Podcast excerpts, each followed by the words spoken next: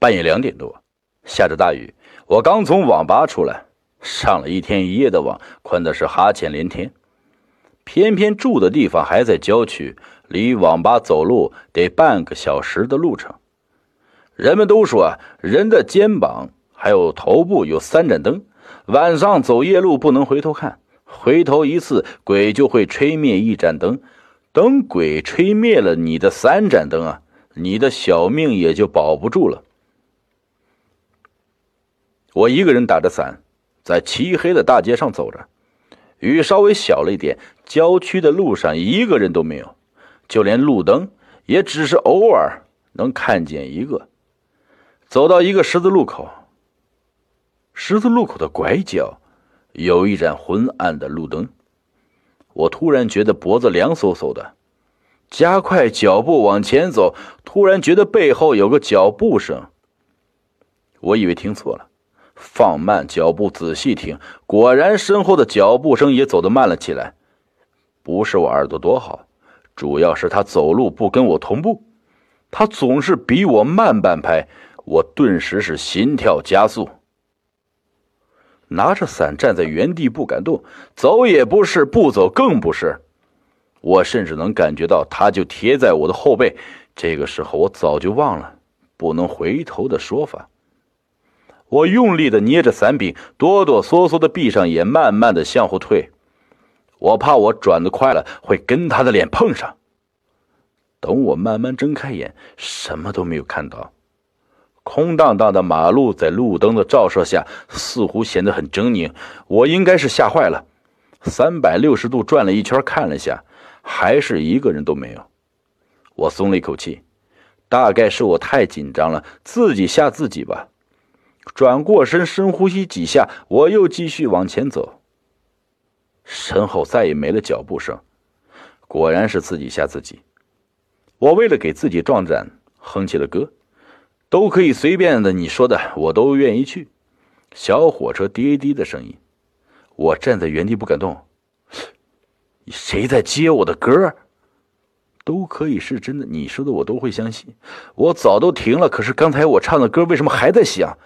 是个女的，声音很好听，像是从我的背后传来的，在漆黑的夜里倒是有些刺耳。我吓得快要尿裤子了，不停的转头看看到底是谁想吓我。可是空荡荡的大街依旧只有我自己。我真恨我自己，干嘛要没事瞎唱什么歌？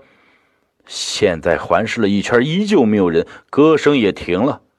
我却再也不敢唱了，浑身都湿透了，不知道是雨水还是汗水，继续大着胆子向前走。过了前面的小桥就到了，走到街头，我的心又凉了，因为我发现，在桥的那一边，一个女的坐在桥墩上，下着雨，她也没有打伞，浑身湿透了。我站在桥这边，她坐在桥那边，她似乎没有看到我。一直低着头在哭，哭声很大，隔着雨声我都能听到。回家就只有这一条路，我站在原地站了半天，没办法，只好硬着头皮上了。等我走到他跟前的时候，他突然停止了哭声，猛然的抬头看着我，当时我汗毛都竖起来了，吓得已经不会走路了。他直勾勾的盯着我。我也盯着她，这女的长得还挺漂亮，虽然头发湿了，全部粘在脸上，但是依旧能看出，的确是长得不错。大概过了几分钟，我不知道，我只知道我的脚麻了。她突然扑哧笑了下，笑得很好看。我居然不知所措了，管他是人是鬼，死就死。我一屁股坐在他旁边，把伞挪过去替他打着。他看着我，又笑了一下。你怎么这么晚还在街上跑？不怕鬼吗？他歪着头皮，俏皮的问我。我天不怕地不怕，还怕什么鬼？你怎么大半夜在这儿哭啊？我找不到回家的路了，我好像忘记了好多事，连我是谁都不记得了。他撇着嘴，似乎又要哭了。我赶紧安慰他：“没事没事，我在这陪你，陪你到你想起来，我再回去。”谢谢你，你真是个好人，你能抱抱我吗？我感觉我好冷，我浑身都湿透了。他可怜兮兮的看着我，我并不想占他的便宜，我是真觉得他很可怜，但是我没办法拒绝。他向我靠过来，我伸出手把他搂在了怀里，他的头发全耷拉在脸上，我帮他把头发用手拨起来，弄到后面。突然手觉得黏糊糊的，我以为什么东西弄到头发上了，我转头。看看他的后脑，顿时一股热血直冲头顶。他的后脑有一个大洞，不停的往外流着血和脑浆。怪不得他说不记得什么了。我的手停在半空，手上沾着许多不明的东西，我觉得好恶心，胃里一股翻涌从嘴里出来。我转过身吐了，晚上吃的泡面全部吐出来了。他用手拍打着我的后背，问我是不是感冒了。我吓得推开他，赶紧站起来，靠在桥的另一端，惊恐的看着他。你怕我吗？不不不怕是假的。为什么要这样对我？他突然像发了疯一样，冲着我大声喊叫，不停的重复着那句话。我扔了伞，赶紧跑，再不跑，小命就没了。但是跑了好久，感觉还是在原地打转。我气喘吁吁的站在原地不动。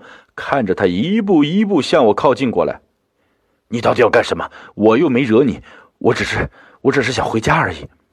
我知道我跑不了了，打算跟他讲讲道理。我不想干嘛，我好冷，我想让你抱抱我。我慢慢走过去，今晚这条小命怕是要交代到这里了。算了，看他也挺可怜的，就满足他这个愿望。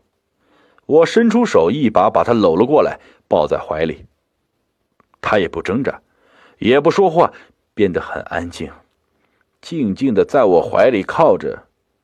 如果他是个人，或许这时候很浪漫，但是他偏偏是个人人都怕的鬼。我这个时候连牙床都在打颤。过了一会儿，雨停了，他推开我，笑了笑：“谢谢你，我已经了无牵挂了。”以后不要太晚回家了，小心我就在半路等你哦。说完，他转过身从桥上跳下去。我追到桥边去看，什么都没有。我拍拍脑袋，赶紧往家跑。这次什么都没有，一路顺利回到家。第二天我出门上班，路过那座桥，看到有好多人围着，我赶紧挤进去看，好多警察都拉着封锁线。昨晚那个女的躺在那里一动不动，大家都在议论纷纷。听说是被男朋友抛弃了，一时想不开跳了水，脑袋刚好磕在石头上，脑袋后面开了一个洞。哎呀，这个人真惨呐！我叹了口气，看了他一眼，他似乎也冲我笑了一下。我小声的说了一句：“安息吧。”从此以后。我再也没敢半夜回过家。